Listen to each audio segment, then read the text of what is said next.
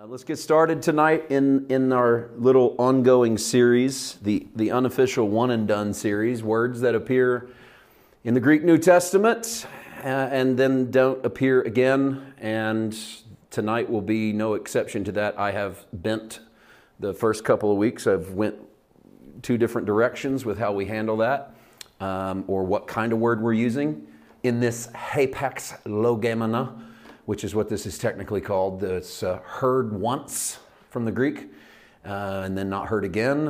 Uh, a hapax can appear in any language, not just Greek, English, French, Japanese, whatever. Any body of work in which a word appears once does not show back up again in that author's work or within that context. And the New Testament is a contained uh, body of work, and so we get to look inside the entire corpus of the New Testament to try and find these words. That runs me from Gospels and epistles, and we might be in the apocalyptic. Um, this week we're going to be in the epistles. We've spent some time in the Gospels thus far, um, but we're going to go to a word to, tonight, and I am going to approach this one a little bit differently. The word is vital in helping us to understand a passage, but we're going to kind of come in through the back door a little bit in that I want to I want to talk to you about doubt uh, in fact, our title tonight is called The Double Minded Man. If you're familiar with the King James verbiage, you know that the phrase a double minded man appears in the epistle of James, and that ought to tell you where we're going to be tonight. We will be in James' little letter. And James has a reputation um, among grace circles of being a little contrarian to some of the things that the Apostle Paul says. Um, some people even see James and Paul a little bit at odds. I'm not so sure about that. Um, that's for another time, I guess. Uh, um, James is most certainly a guy who is not focused in the way that Paul is, in the way that he writes. Paul's very Christ centric, a very Christocentric epistle writer, and that he puts Jesus at the center and then he sort of moves everything out to, to, of the way so that Jesus stands alone. James is not writing so much in that vein, but writing a little more to the dispersed Jewish believer um, because he even says to those brethren spread abroad from the 12 tribes. So think of it in terms of a guy writing in the early part of the New Testament canon, James, who probably writes first. And he's not writing with the revelation of grace to the extent that Paul writes with.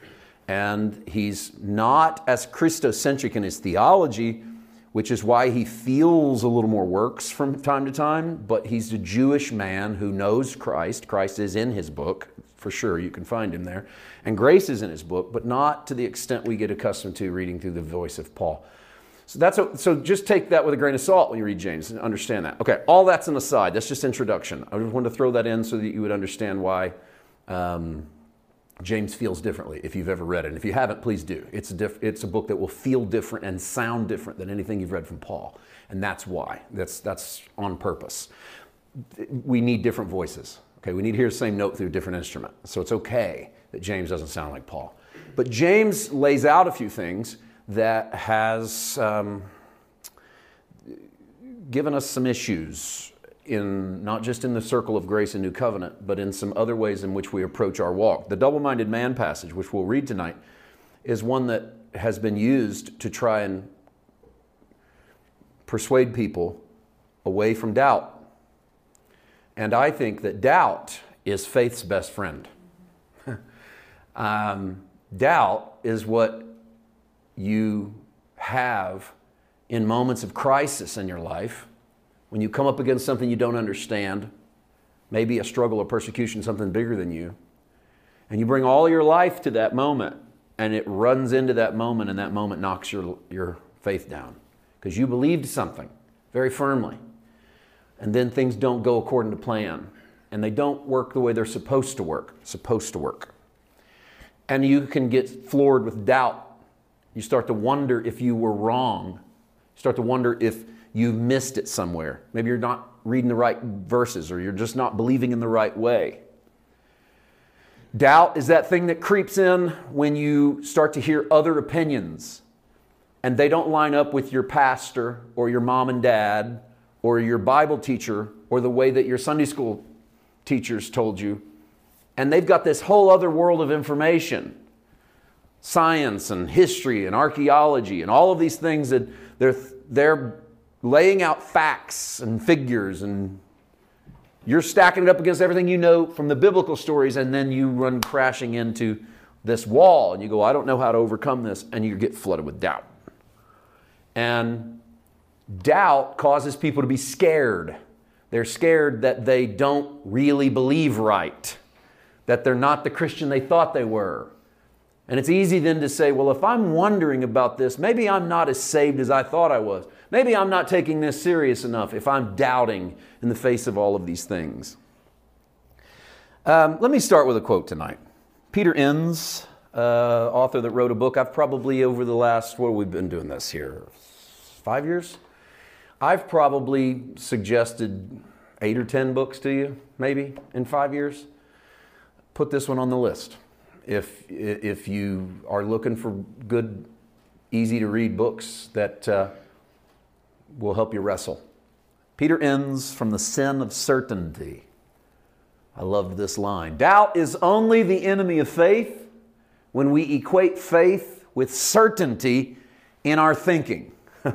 let, me, let me work on that for just a second, because this is something I've been saying to you for a couple or three years through a bunch of different sermons.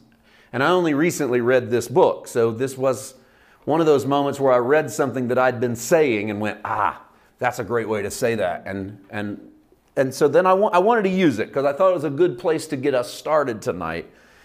Um, I can't speak for this author, and so I can't elaborate on what he means. So all I can really say is what it means, what that means to me. It's, and, and what that means to me is faith isn't in trouble when you doubt, unless faith for you is defined as being right. So if for you faith is I'm right about stuff, I know this and this and this and this, and that's my faith, doubt will destroy that because doubt makes you wonder if you're right. And if faith equals being right, then doubt is your enemy. Because you don't want your rightness to get messed up. but if faith is not about being right, or it's not about being certain, then doubt's okay. In fact, doubt becomes the engineer's bridge test. Like the engineer has a stress test on that bridge before they clear it for traffic. You need a lot of doubt going into that test. Like, if there's doubt, we need to test it. Like, we need to know what this bridge can take. We can't just risk it and go, hey, you know, I think it's pretty close. Um, a couple of those trucks might be too big, but, you know, cross your fingers. We'll see. What's the worst that can happen? At that moment, you need doubt to stress that because it's not about getting it right. It's about being, it's, it's about that being trustworthy. And so in that case, it's about it being right. But what do we really mean? We got to be able to trust that this works. And so um, faith is trusting God. Faith is not understanding God. So if you wait around to understand God and call that faith, then to the point of what Nola and I were discussing some of the some things about theology and God tonight. And at the end of the day, there's a lot about God and His ways that we don't know and that we can't know. And it's not because God is playing hide and seek or He's being intentionally vague. It's just that He is not us and his ways are so far beyond us, and he dwells in the realm of the eternal. He had to take on human flesh to move into this timeline. And so we can't fully know everything about the God who exists in both places at the same time, any more than we can be absolutely sure about what it looks like to be on the other side of death. I mean, I can give you some good ideas and some Bible, but I can't with absolute certainty tell you any more than I can tell you those things of God. So my faith isn't built on understanding God because if it's built on understanding God, then the minute I don't understand God, my faith's gone. So once again, let's let faith be something else. Let faith be the trusting of God that God is good, that God is love, that God has your best interests in mind, that God has a plan laid out for you, that He's a Father who cares for you, and you can trust all of that. You don't have to understand all of that. You can trust all that. And then when doubt comes in about the stuff Maybe it's doubt about a scripture, doubt about the nature of that, or doubt about whether this is. You can, you can let all the doubts go to work. But at the end of the day, my faith isn't rocked by my doubt because my faith isn't built on being right. I trust God. And if I trust God, I can doubt Him and trust Him at the same time. I can even doubt that I understand Him and still trust Him at the same time. And, and maybe some of this has been because of some of our terminology, like things like, and we've said this a lot in grace right believing leads to right living. Okay. Which I think um, isn't necessarily the case. I used to say that for sure. If you believed right, you'd live right. I'm not entirely sure that's the case. And I also am not sure that at the end of the day, that really helps you all that much anyway, because the end game of Christianity is not right living. So if right believing leads to right living, what's next? Um, then we take that to the next degree, because I know I have, and we go, well, right thinking would lead to right believing. So let's change the way you people think. Let's give you some new verses. Here's some new Bible. You haven't been reading this part. If you could change your thinking, you'd change your believing. If you change your believing, you'd change your living. The problem is that leads us straight into the legalism of being right. The legalism of being right. Being right becomes our end game. I've got to be right so that I believe right, so that I live right. It's all about being right. And then when someone comes along and goes, you know, you might not be right about that, the whole, the whole thing just kind of shakes and go, uh oh, wait a minute. If I'm not, because the next step is it's dominoes. If I'm not right about that, then what if I'm not right about that? And then maybe I'm not right about that, and uh oh. You can see what's happening here. My right belief, my right thinking is not right. Now my right believing is not right. You know what's going to happen next? And that's actually how a lot of people get warned. Is go, you, if you listen to these voices, you're not even going to be living for God in a couple of years. They're not wrong because they taught you to think right leads to believing right, leads to living right because the end game of Christianity is being right. So they're right. If you listen to these other voices and start doubting, you're not even going to be living right at the end of this. Because take that in reverse. All the way back to that thing that made you doubt. Think if you wouldn't have listened to that, it wouldn't have screwed up the way you think, which wouldn't have messed up the way you believe, which wouldn't have messed up the way you live. Where do we get this? Well, I mean, if there's people, we, we really want to be right. we want to do the right thing. We want to live holy in front of the Lord. But what's, what's the cause of this sort of thinking? Maybe it's Stuff like this. And this is why we're picking on James tonight. And we're not really picking on him, we're picking on a translation. James chapter 1, verse 5 says, and then we're going to read through verse 8. If any of you lacks wisdom, let him ask of God, who gives to all liberally and without reproach, and it will be given to him. It is wisdom, right? If you lack wisdom, ask God. He'll give it liberally, He'll give it without reproach. But this is the key six. But let him ask in faith, with no doubting. For he who doubts is like a wave of the sea driven and tossed by the wind. For let not that man suppose that he will receive anything from the Lord. He's a double minded man, he's unstable in all his ways. And that's enough cannon fodder right there to shoot doubt down so that no doubt allowed, because the Bible says in James 1 that if you're going to ask from God, you should ask in faith, not in doubt. That if you doubt, doubt weakens your faith. And that if you doubt, you, you say you have faith, but you really have doubt, well, then you're double minded. And you're thinking one thing and you're believing another or you think you're believing one thing while you're wrestling with another, well, you're just unstable like water. You're like a, a ship tossed on the sea, back and forth in the waves of a storm. And because you're double minded, because once again, let's reverse engineer this. Because you're double minded, don't expect that God's going to give you anything. Because God only gives it to people who ask without doubt. Now, that's just enough for us to say, doubt's a bad thing, stay away from it.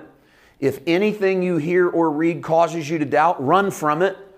Go right back to unquestioned loyalty and being right about things because doubt's going to mess up your prayer life. And doubt's going to mess up your walk. And doubt's going to, here's the biggie doubt is going to keep you from receiving the good things of God.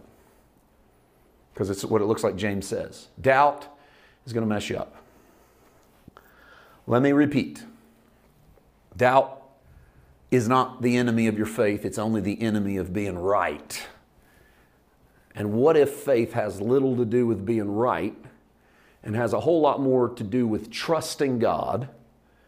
And then in the midst of your doubt, trust isn't affected by your doubt because trust is the heartbeat of who you are in this walk. So let's talk about our hapax tonight, our single word, our heard once and gone word that actually appeared in this spot. But bef- I don't mean to tease you with it, but before I show it to you, I want to work context a little bit.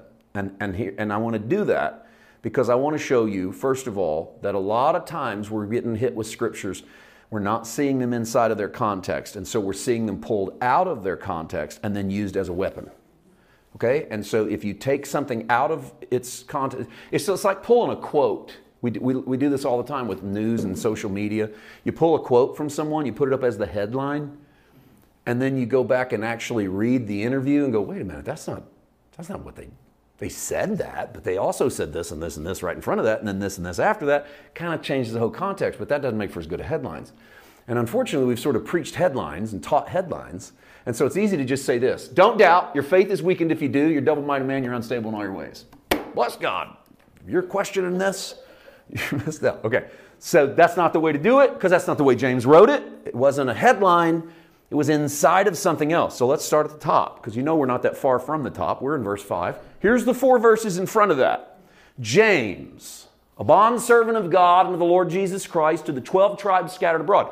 This is the dispersed Jewish family. They've come to Christ. But James is writing not to what we would call quote unquote Christians, but what we would, we would say are first century Jews this very first generation who come to Jesus. Greetings, my brethren. Count it all joy when you fall into various trials, knowing that the testing of your faith produces patience.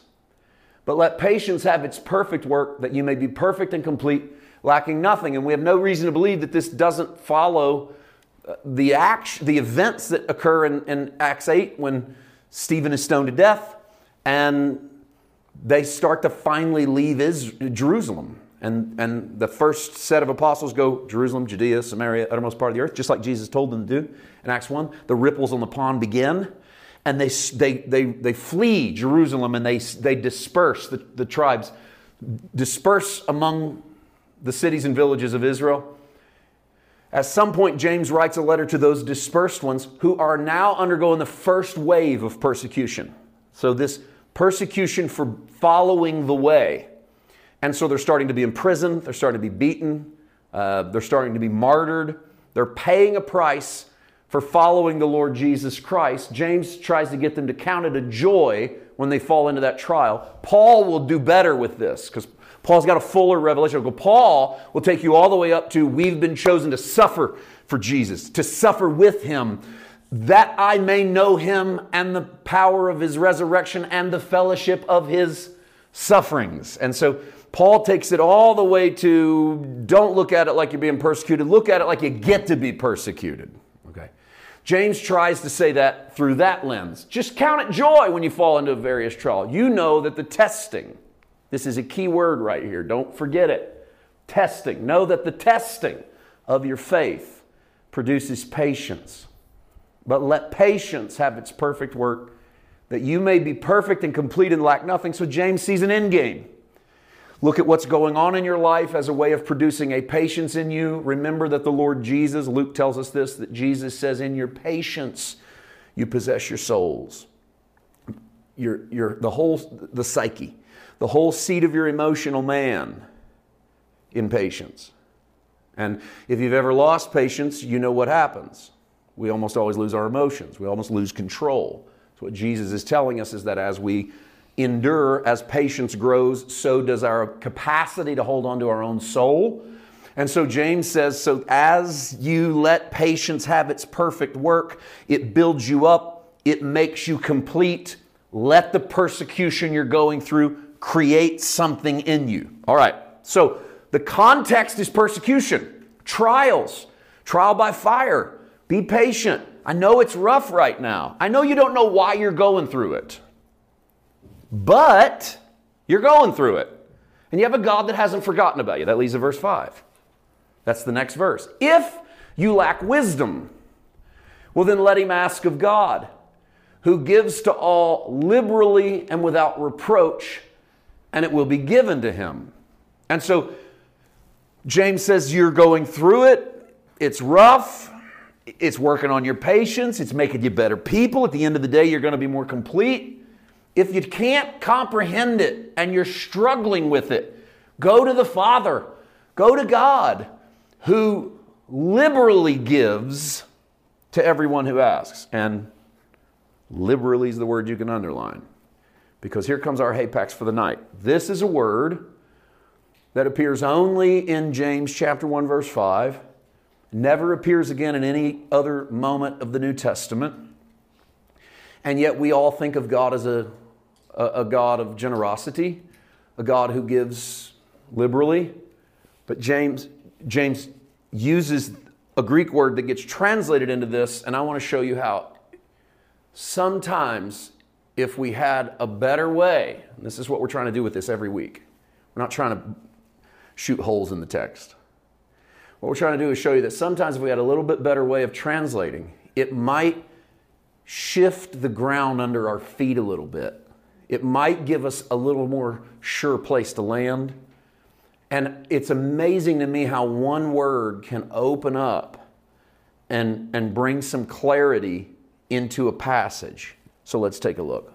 Liberally is the Greek word haplos. Most translations translate it as, and I looked at several today, and most of them were generously. King James, New King James, liberally, so I used liberally, but both of those are pretty much the standard. And it uses it to show that God will give you all the wisdom you need. And James says, if you ask without doubting, so if you ask God without doubting, He'll generously or liberally give you everything you need.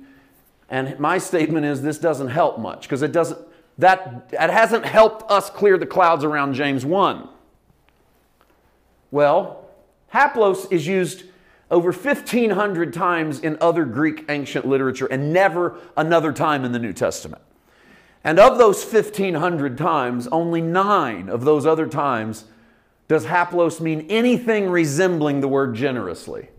Most of the time, it means singularity or singleness. Some, some scholars have even said singleness of mind or singleness of intent. And that interpretation, singleness or singularity, takes context into account. Okay. If you have a word appears one time in the Greek and then a 1500 times in other literature, and most of the time in other literature, it means this. And a couple of times in the other literature, it means this. It's odd to take the couple of times as the way you translate it the one time you see it in the New Testament. It would seem that we should have at least considered that maybe it meant what it meant most of the time, everywhere else in the world that the word was being used. So I'm not trying to, to, to diss the translation. I just want you to consider that if this word, most of its usage in the known world of ancient Greek literature meant singularity or singleness of mind, what happens if we plug that in? And remember context. James chapter 1, verse 5. If any of you lacks wisdom, let him ask of God who gives to all haplos let him ask of God who gives to all with singleness of mind. The same James that a few verses later is going to say, In God There is no variableness, neither shadow of turning. Same chapter. God doesn't vary, God doesn't turn. He is what He is. Okay. He gives to everyone with a singular and, and singleness of mind approach. But you need to ask in faith without doubting, because if you doubt, you're like a wave of the sea driven and tossed by the wind. Don't let that man suppose that he's going to receive anything from the Lord because he's not single minded. That man is double minded. James is playing off of the single minded giving of God versus the double minded asking of man. The text is not about doubt, the text is about singularity and duality. It's about the way God gives and the way we approach life. So, so it has little to do with doubt and has a lot to do with how we and what's the context? What, what are, what's the problem with the audience? What are they going through? Persecution. They're dying. They're, they're barely making it. And they go to god and say we need you. We need help. And james goes good. Go to god. He's singular in his help for you. It's the only thing on his mind is helping you. It's not the only thing on your mind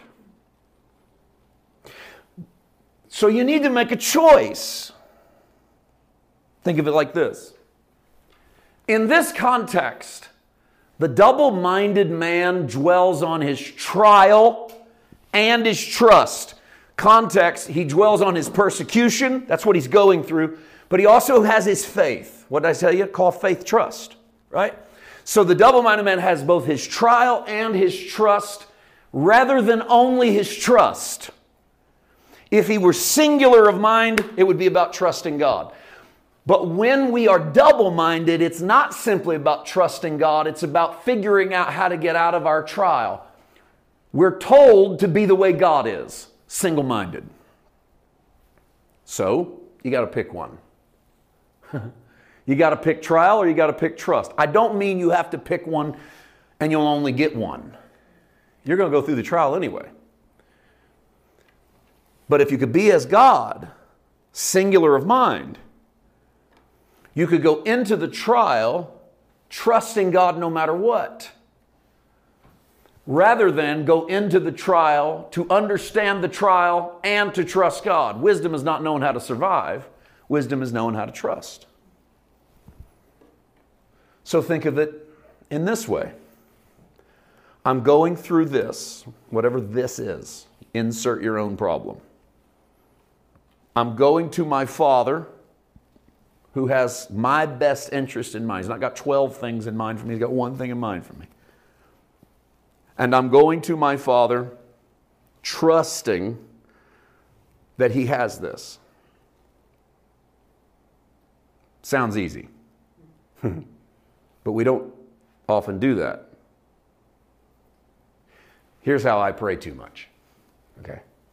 Too often in my life, I say, Lord, I'm going through this and this and this. We got this problem and that problem and this issue. And I need clarity. Like, I need an answer. I need to know what to do. But the truth is, is that I don't. I don't need an answer. I don't need clarity. I don't need to know what to do. I need to learn to trust Him. And if I can't learn that lesson, I approach every one of my issues as a double minded man. I both believe God, but I got to understand it. And one of the reasons why I can't have peace in the midst of my trial is that I demand to know why I'm going through the trial. I got to know should I turn left or should I turn right? I got to know what I'm doing. I need clarity. And clarity is what most of us are trying to achieve. It's another fancy, churched up way of being right. I just want to be right. I want to get it right. Following Jesus isn't about getting it right. Following Jesus isn't about understanding it all. It's not about clarity, it's about trust. Whenever we go to the Father, what we get from the Father is a single mindedness. God gives us all of who He is. He doesn't give us two versions, He gives us just one the one that loves us and takes care of us. That's all we have to trust in. When Jesus says, Consider the lilies of the field, they don't toil and they don't spin, and yet they are clothed. Consider the birds of the air, they don't put seed away in barns, and yet your Father feeds them. And Jesus says, Are you not more valuable than many birds? Are you not more valuable than many flowers? I, have thought before, Jesus' audience must have thought this is such a weird illustration. Like birds and flowers. I mean, yeah, of course we're better than birds and flowers. They're birds and flowers. But if you think about it, what Jesus does is he goes and finds two illustrations of things that don't think about anything. Think, I mean, consider that. Consider the lilies. They don't consider anything. They just are lilies.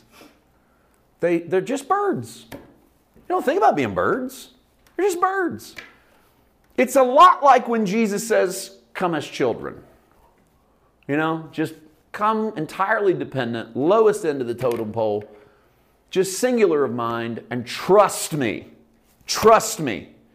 That's all you got to do is trust me. I want to understand you. No, you don't need to understand me. That's double minded. That's thinking that you got to bring two things to the table my faith and my understanding. And that if I could get more understanding, because let me ask, what would happen if you got more understanding? Would you get more faith? Is in some way that not a faith built on seeing the miraculous? Is that not a little bit Israel in the wilderness? Oh, we'll believe, but we're going to have to see God do something. And Jesus comes into the world in the Gospels going, Why is it that you people won't believe unless you see? Well, he knows the answer because they're double minded. Because we both want to understand and we want to believe, and we think that if we understood more, what would happen to our faith? I mean, if your faith is built on being right, what happens when you're right? Where's your faith go? Through the roof. What happens when you're not so sure you're right? Your faith crumbles. And this is why our faith has got to be built on more than come down here to our church because we've got it figured out. We know what's right. We know how we like the people that God likes. We know who God's, what side God's on. And it can get real sneaky. We know how God would act. We know how Jesus would vote. We know how this should look right, right, right, right. Understand, understand, understand, understand. Faith grows as my understanding grows. Please have a better source for your faith. than clarity and being right and understanding. Because all of that stuff is going to come up against doubt, and it needs to. And when it does, it'll lose in trying to be right.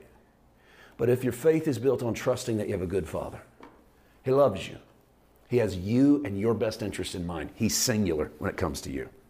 He doesn't have 12 agendas, he has you. You are his agenda.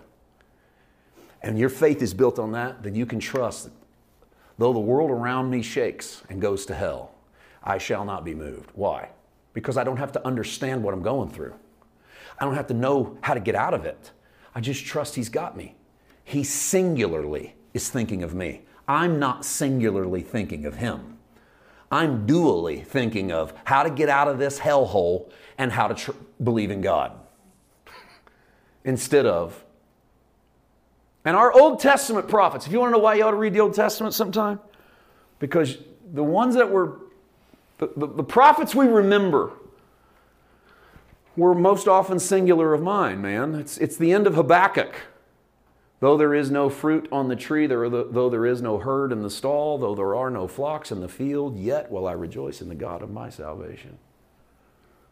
Though God slay me, yet will I trust him. That's singleness of mind. I don't understand any of this. I don't know why I'm going through hell. I don't know what I did wrong. Doesn't matter. Still trust God. So we ask, and he who gives, he who is singular in his giving. Now, I told you a moment ago to remember the word test. All right? That wasn't just, I wasn't just flying by the seat of my pants there. I do fly by the seat of my pants a lot. But that wasn't one of them. The test that they're going through in the first part of James is not from God. Because if it were from God, then they would need to be asking God why. And, you, and asking God why and trusting God are not the same thing. So asking God why and trusting God could be considered double minded. So I'm saying all that to say this when we talk about doubt in the context of James chapter 1, it's not, boy, I'm not sure about that or I'm not sure about that. James is using doubt as a way of expressing double mindedness of a man who cannot receive the singularness of who God is, instead focuses himself either on the trial or on the trusting. How do we know it's not God doing the testing? Look just a little farther down in James. James, the same chapter, Go down to 12. Blessed is the man that endures the temptation, because when he's been approved, he'll receive the crown of life which the Lord promised to those who love him. That's all God asks right there. Just, just, just love me. That's trust me. You don't have to understand any of it. But don't you dare say when you're tempted, I'm tempted by God.